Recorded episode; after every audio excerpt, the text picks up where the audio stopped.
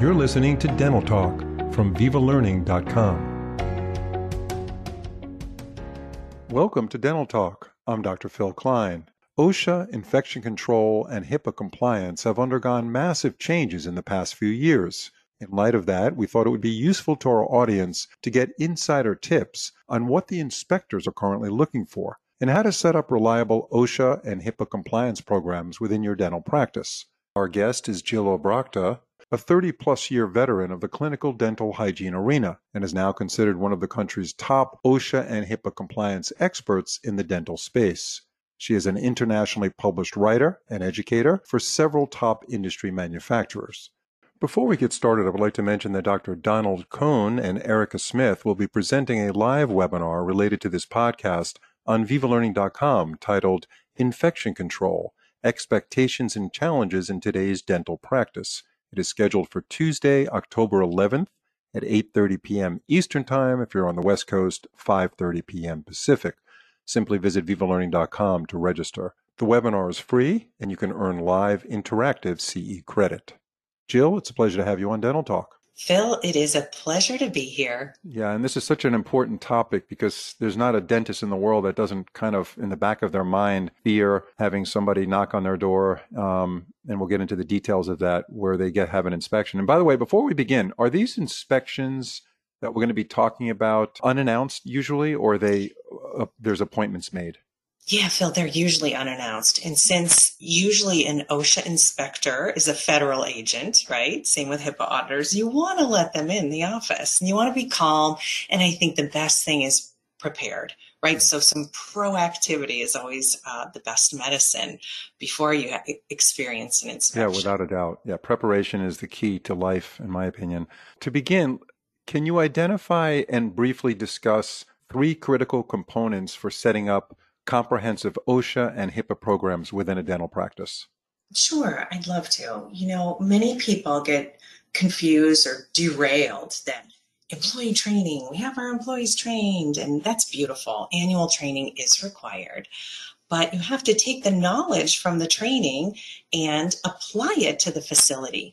So utilizing some kind of a checklist and a checklist that is really specific for your state and your dental specialty will keep you not only safe and your employees safe and even your patients, right? Um, very safe. But then that is is really critical during an inspection, taking the knowledge in the training, applying it to the facility. So I love facility checklists, right? And even better when you get all the answers, right? If you have some coaching or a resource. And then finally, what the inspector is going to enter the office, he's going to want within five minutes, he's going to want customized documents now, a lot of offices like to be paperless. That's fine if you have your electronic OSHA and HIPAA documents uh, electronic. But sometimes I think this, what if you, what if there's no internet, right? What if you can't find those files? So it doesn't matter if it's paper or if it's electronic, whichever you prefer. But I always like to tell people have a working copy and a backup copy, have both of those customized. So employee training important, the facility protocols, and then those customized documents. Those three things are critical components. So let me ask you this. It's Monday morning. Um, we're all not fully recovered from a busy weekend, and then reality hits with an OSHA inspector knocking at the door. So the staff member goes to the dentist and said, Hey, we have a visitor. The person has identified themselves as an OSHA inspector. Typically, what are the basic expectations that that inspector uh, is looking for when they walk into a practice? Great question. And I think it's really imperative to have like a fire drill, right? An OSHA and HIPAA preparedness drill so you know what to do. First is documents, right? They walk in, you have about five minutes to get straightened up, make sure no food or drink at the front desk, everyone in proper PPE, right? And then get your documents. Uh, but the basic expectations that a lot of dental personnel misinterpret, you know, back in 2016, um, the CDC and OSHA really they teamed up, and CDC you can Google this and get this great 44 page document. It's called the Summary of Infection Prevention for the Dental Setting. So it's 44 basic expectations the inspector is going to look at. So if he's in your facility, he'll be looking at the documents. He'll look at things like proper PPE, that you're doing water testing and documenting that for each one of your dental chairs uh, on a regular basis, that you have proper protocols and steps in the sterilization area that are really surgical grade. Uh, steps for sterilization. Doesn't matter if you're general or oral surgery or ortho. So, basic expectations, when you talk about that, it's really important the dental personnel kind of erase that concept of, hey, we're going to just do what's required, right? It is so important to follow CDC recommendations, summaries, and guidelines because OSHA announced several years back that since CDC does all the research, OSHA inspectors will hold offices accountable to implement all of those recommendations, summaries, and guidelines. So definitely look for that CDC summary of infection prevention for the dental setting. Have your documents customized and ready. Everyone knows where they are. You are good to go for that Monday morning unexpected inspection. Getting further into the inspection, what mm-hmm. kind of specific documents or proof of training documents, I should say, mm-hmm uh, will OSHA inspectors be looking for? That shows specifically that that office has the training that's required. Yeah, so for um, OSHA and HIPAA, there's five. So I will go through those. There's actually four that apply to OSHA and one for HIPAA. Some states have additional, you know, state requirements, but let's talk federal. So every single year, uh, federal annual OSHA training, safety protocols, fire, bloodborne pathogens, exposure control plans. Those are the basics, right? And the, the second thing is uh, global harmonization system is an international chemical safety program. So that would be your second one is making sure that you've updated your chemical safety program. Everyone needs to be trained in this new program called GHS or a global harmonization system that deals with your safety data sheets and then some symbols that identify if different chemicals or products are um, hazardous. So those are pictogram symbols. Number three is an infection control module. And then number four is COVID management, which can count as an additional infection control module, right? So some of the things inside of your COVID management documentation would be a respiratory protection plan. So what are do you have in your office that you've implemented to protect especially your clinicians against bioaerosols right your proof that if you're using respirators which remember in a bioaerosol environment it is definitely on OSHA's website that you need to have protection during bioaerosol exposure. So, did you um, get trained in using a respirator if you're a clinician? And do you have documentation of a fit test? So, those are the four for proof of training. You have annual OSHA, chemical safety, which is global harmonization system, uh, infection control, COVID management, don't forget HIPAA. HIPAA is a different animal. It's privacy and security. And HIPAA has to be trained on regularly. And certainly if you have a breach incident, uh, or if you get new software, new computers, you have to update and do a HIPAA update as well. So proof of training, uh, make sure you have your modules not only federally, those five, but for your state. Uh, and that will keep you in a good spot when the inspector's asking for documents. So these training modules, they can be taken online as well?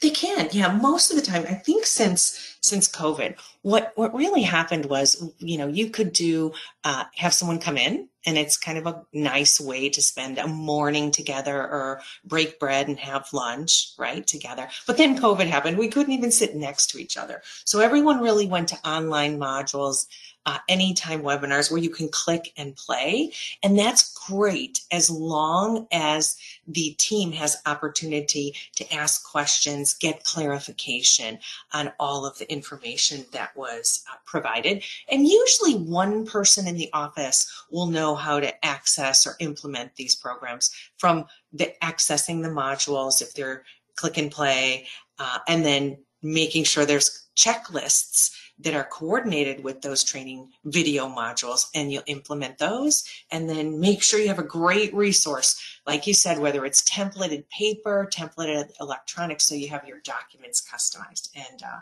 that puts you in a really great spot. Right so the actual owner of the practice if they have 10 people working in that office they would need some sort of record keeping system that would track the training when we're talking about the education now for those five modules, right? And some have correct. to be taken annually. That's correct. Some okay. have to do once in a lifetime. Uh, if the person like GHS, Global Harmonization System, it's once in a lifetime until they change the program. So everyone has to do it once. Sometimes I get this question. Hey, my hygienist took the GHS module somewhere else. Can't she just bring in the certificate? Well, Phil, how do you know what they learned at that other office? Right. So the practice owner is responsible to provide the correct curriculum up to date. And then it's nice when everyone has the training together. You drink the Kool-Aid together and you just all have total immersion and you're knowing what your expectations are going back into practice, into clinical practice, especially. Right. Now, who ensures that the educator that's providing the information is qualified or accredited to teach GHS? You know, it's for all of them, for, for OSHA, GHS, HIPAA, it really is up to the individual to keep up to date. So um, many years ago, the office would send one person to go to a training and they'd come back and they'd reiterate or um, speak back everything they learned in that one, two, three hour training. Now there's COVID, there's infection control, there's specific protocols, state, uh, as well as federal federal, it gets to be overwhelming. So while you can uh, and you should always um, assign a safety manager for OSHA and a HIPAA compliance officer, you know, it's really good to dig a little deeper and um, get w- aligned with a resource, someone who really dedicates their profession and their study to OSHA. Now, there are organizations like OSAP and OSAP's dedicated to infection control, asepsis. So working with a resource uh, that do, is able to give you the most current and keep you up to date during the year. I think this gives a lot of peace of mind to the dental practice owner so that you're not relying on one person that can fall short of researching everything and getting everything comprehensively in place for the office. Clarify the relationship, if you would, between the state board the state dental board and the U.S. government when it comes to uh, fulfilling these training requirements? Well, you know, there is the federal obligation for OSHA, HIPAA, GHS. On a state level, to renew your license, most states are requiring one or two hours of infection control, especially if you're a clinician right? And then some states take it even further. Like Michigan has a really bold and intense um, requirement. Michigan OSHA, several years ago when Detroit was going bankrupt, um, Michigan went sovereign from the rest of the country. They have the strongest environmental policies and also safety policies. So they're, they said, hey, we're going to create uh, programs that are really advanced and really high level, and they really set the bar for the rest of the country. So Michigan is one specific date state you don't want to mess around with not having your MI OSHA, your Michigan OSHA in place.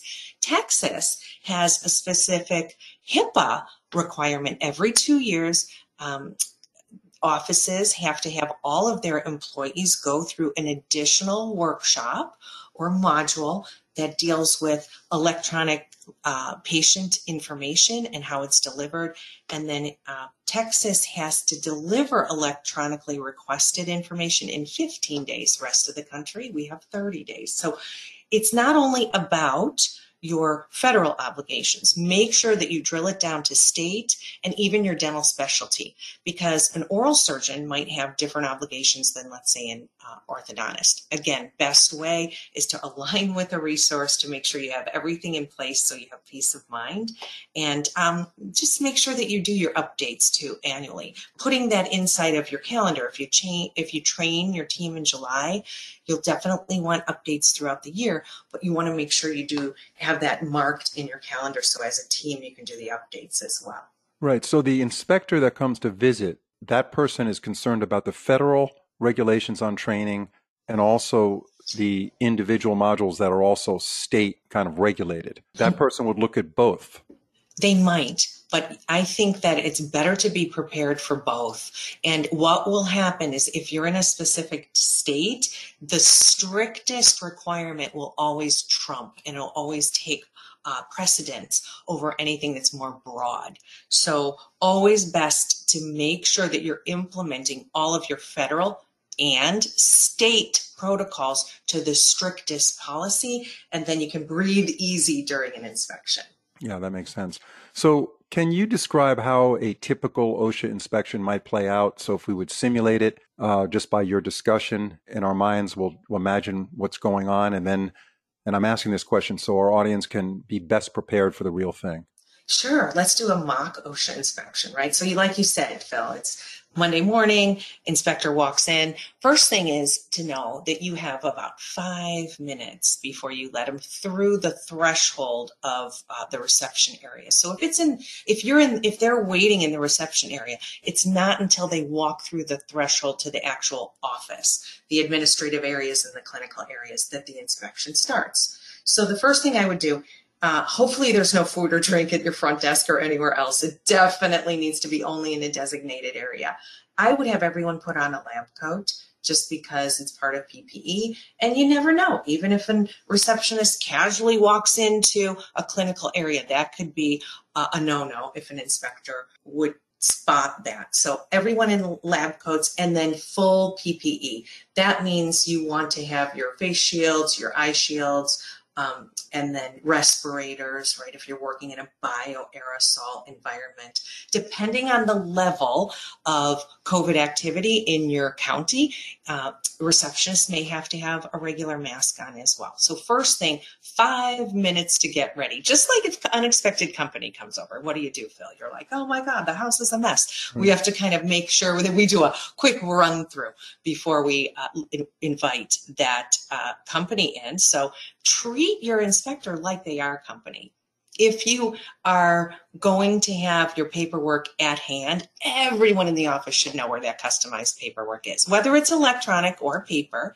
and invite the inspector to sit in a private room and leaf through all of your paperwork. Now, they may ask individuals. Sometimes they take uh, employees in one by one, and then they may ask them questions about the office. So, having that training unified, right, drinking that Kool Aid together, making sure you're implementing all the protocols allows the practice to elevate, especially their infection control efforts right? So that then it becomes something they can showcase and be proud of for the office. So an ounce of prevention, like we talked about in the beginning of um, this broadcast, is always wonderful because it gives you peace of mind and you have confidence when that inspector comes in. What happens if an inspector comes in and the office is not really fully prepared and it's an unannounced visit? How do they navigate that?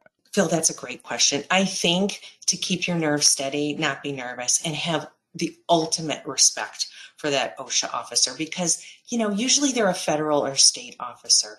Give them what you have, be super respectful. Typically, if it's not a blatant serious fine, uh, they will allow you some grace time 30 60 90 days it's always better to be proactive but if you have to be reactive then definitely aligned with resources right and keep in mind that one serious violation for osha is $14000 uh, currently. And they don't look for one, they look for many. So just keep your cool and be really polite and kind as if you're talking to uh, a police officer if you got pulled over, right? You want to just stay calm, do what you're supposed to do, do your best, be polite, and um, always better to be proactive. Some of those fines can be initiated the day of. So, is it better for the dentist to correspond and communicate directly with the inspector, even if they have patients? They just have to have the patients wait, even if they're in the chair already.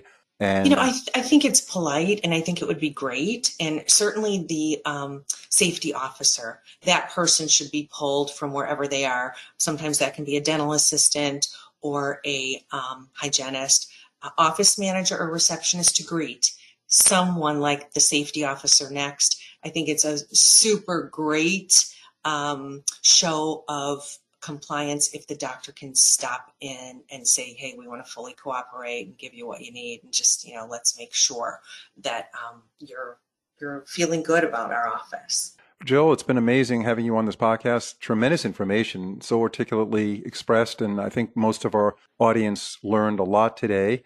They could listen to the podcast a second time if they want and hear it again. That's the beauty of it. And we hope to have you on more programs in the future and do webinars. I'd like to thank Health First for sponsoring this podcast. A great company. They have a lot of solutions, both in infection control and and emergency dental situations where you need medication that's fresh and effective. They have a whole system for that. And check out Health First. We thank them for their support. And again, thank you very much, Joe. We hope to have you back again. My pleasure. Everyone, stay safe out there. Be well.